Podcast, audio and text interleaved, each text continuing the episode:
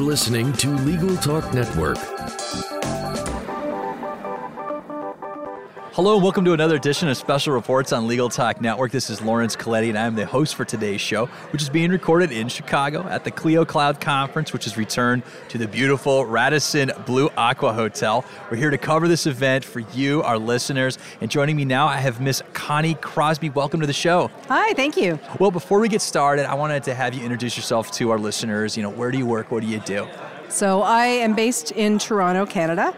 I am a knowledge management consultant. I also specialize in information management, records management, and library management. Wow, library management. Okay, excellent. So I guess that uh, library management part is uh, particularly uh, uh interesting because it really dovetails nicely into what you talked about today. So the name of your event uh, was called How to Manage Your Knowledge and Experience, and it was done inside the legal technology track here at Clio Cloud. So give me the just general idea behind your presentation.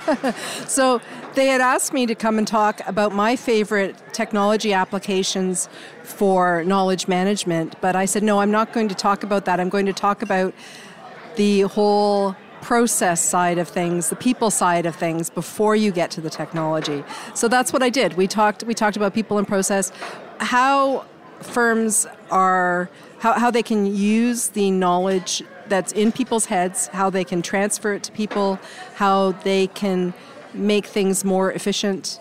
And it gives a number of, of things that are of value to the firms. For instance, reducing the noise, all the information overload that we're having today, how you can transfer knowledge so that people who are actually hoping someday to maybe retire can actually start to think about um, moving their practice along to other people, how to bring in people as well. So, how to bring in new associates, new staff, onboard them effectively, and also just generally being more efficient so that you can get into things like developing the thinking around pricing for alternative billing arrangements as alternatives to the hourly billing rate. So, okay. a number of benefits there. All right. Well, let, us start with some specifics because uh, you know you're talking about the knowledge that these attorneys have, and so give me an example of some of the kinds of knowledge, like just specifics. Well, it could be practice-specific knowledge, and of course, a range of practice areas. You have, of course, litigation, IP, corporate law, business law, securities law, and so forth. So it really can apply anywhere. And also, it applies to the business of law, so practice management, the administrative side of things as well. So, really, the thinking around this can apply to anywhere, and it just depends on the inclination of the firm where they want to start. And so the, the management part of it. So now you've got these ideas. You got um, you know practice specific uh, things that are going on. You've got uh, how to run the practice uh, known by the different associates and the partners and, and people like that. But uh, but how about the management part? When you talk about the management part, what do you mean? The sharing part of it? How, how, how is this information mm-hmm. being processed and managed uh, in a firm?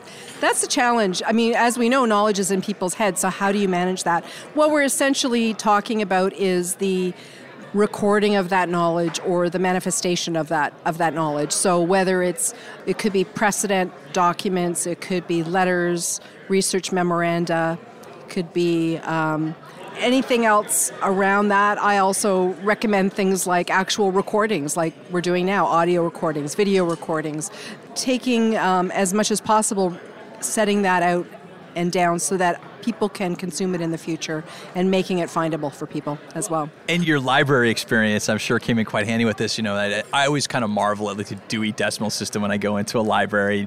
You think about that, and when I use like Westlaw or, or Lexis, you know, I think about, gosh, you know, this was all done in books, and people had to look this up, and people were responsible for categorizing. And is, is that kind of part of this too? Is the categorizing of the knowledge? And so, did you have some ideas? I mean, so you can record mm-hmm. it, you can write it down, but what about about organizing so it can be found later by people that don't think the yeah. same? A lot of small organizations are still using shared file drives okay. on their computers, on their servers. And I was encouraging people in the session to get away from that wherever they can because that really is old thinking. It makes it difficult to find things. Um, you know, it is a little bit findable, but there's tools out there that are so much more powerful. So, like document management systems, and it can help them to allow them to add, like you were saying, classification systems. I, work, I was in the session calling it tagging, um, could add, call them keywords, different ways to call it. If you get really geeky, you can call it taxonomy and ontology and really get into how you classify things. But it just comes down to, yeah, just making it findable and doing it in such a way that's consistent. You know, and one of the magic words, or at least the magic word that I've got, a magic phrase that I'm uh, coining, is return on investment. It's a big thing about uh, Clio's Cloud Conference this year is return on investment. And so, you know, in terms of like dollars and cents, you know, when you when you have this valuable knowledge that's gained over time, there's been an investment in that employee, uh, there's been an investment at the partnership level. And so you've got this encapsulated knowledge, you need to share it. So the value that's locked up in this shared knowledge, I mean, that's pretty significant. And so did you have some recommendations on like you know this is how valuable your information is have you tried reaching through in that way to people say this is really you guys paid a lot of money for this over time you need to protect it i mean it, do they recognize that are law firms readily recognizing that i think law firms recognize that already and and in the session the very first person i asked you know what are your pain points? What is keeping you up at night? The very first person who put up his hand said we're afraid our managing partner our senior partner is going to die like, what happens right. if he goes, drops dead? Like he says, he's in good health. We don't think this is going to happen, but it's a reality. What what happens if that happens? It's all locked in his head, and and they realize that it's it, this is significant. I mean, you have significant client information, significant pra- practice information locked in an individual's head. If it's, and if it's not in their head, it's probably locked away in their email, which, yeah, you can poke around in someone's email, but are you really going to find stuff the way that person himself is going to find it? Like,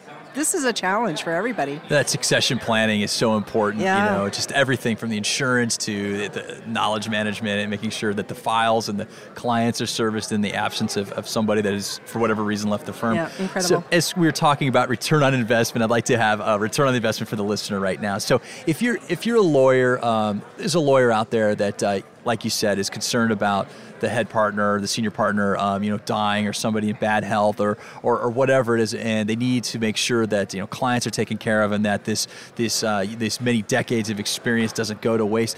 What are some recommendations that you have for a, a young associate, or even not so much a young associate, but somebody that needs to take on for that person in the future? Where should they start? Well, I mean, getting as much organized as possible. That's where I recommended people start. But even on a smaller scale, they can start to document the process of things that are repeated, things that the firm is doing regularly, that the lawyers are doing regularly, if they can document that and even create a simple checklist. Here are the things that you need to do, here's what not to forget, and just build on that, refine it over time. That will go a long way to helping them remember what needs to be done, especially if it's something, for example, that they do once and then maybe don't do for another year they've got it documented and then making sure you put it somewhere where you can find it. So putting it somewhere central where they can find it other people can find it. That's i think some of the starting points. Okay so like are we talking about nominating someone in the office that's responsible for the uh, you know here's what happened and here's what we do next? That kind of thing someone's got response or multiple people. I see it two ways. I, I think that knowledge sharing needs to be the responsibility of everybody because everybody hopefully has some collective knowledge there that everybody can benefit from. But you do need to designate somebody to oversee it. I do believe that strongly. I, I like a collaborative world, but let's face it, the client work comes first. It gets really busy. People's lives are busy. It's not going to get done um, at all. So, really putting someone in charge and saying, okay, you're going to make sure that we do this, having that person maybe set some small goals for people, some timelines around things, and checking is it done, sending reminders, and so forth. It, it takes a bit of work, but uh, I think there's a lot of benefit to having somebody who sort of oversee um, that that side of things. So, uh, any recommendations for third parties outside of a firm coming in to do this? Because it's sort of I guess it would take sort of the personal element out of there. And you know, if it's a, a, partnership where you have two attorneys and you have a bunch of employees and a bunch of client or let's say it's a solo practice. I mean, you nominate someone outside of your practice. Any, any wisdom in that? I would say ideally it's something that you do in house because okay. it really has to come the spirit of sharing has to really come from the people who are sharing their knowledge. It's hard for someone coming from outside to enforce it. You can have somebody come from outside and help show show how to plan things and develop the thinking and teach you, but it's really hard for that person to enforce it and to really encourage everybody and, and do that follow up. It, it really is better to have that person to be inside the organization. Well, it looks like we've reached the end of our program for today, but I want to thank Ms. Connie Crosby for joining us. And if you, do you have some final thoughts you'd like to leave with our audience before we sign off? I always recommend that people start small. Like, don't try to build a massive system that's going to do everything. Try things out, see how they go. Don't jump into new technology until you've really explored the the thinking behind it and how you're going to do it. Uh, I see organizations throwing new technology at stuff and failing dramatically, and it's because they haven't done this background work first. Okay. And then if our listeners wanted to get a hold of you, how can they reach you? Sure. Uh, I'm on Twitter at Connie Crosby. C O N N I E C R O S B Y is probably the fastest way.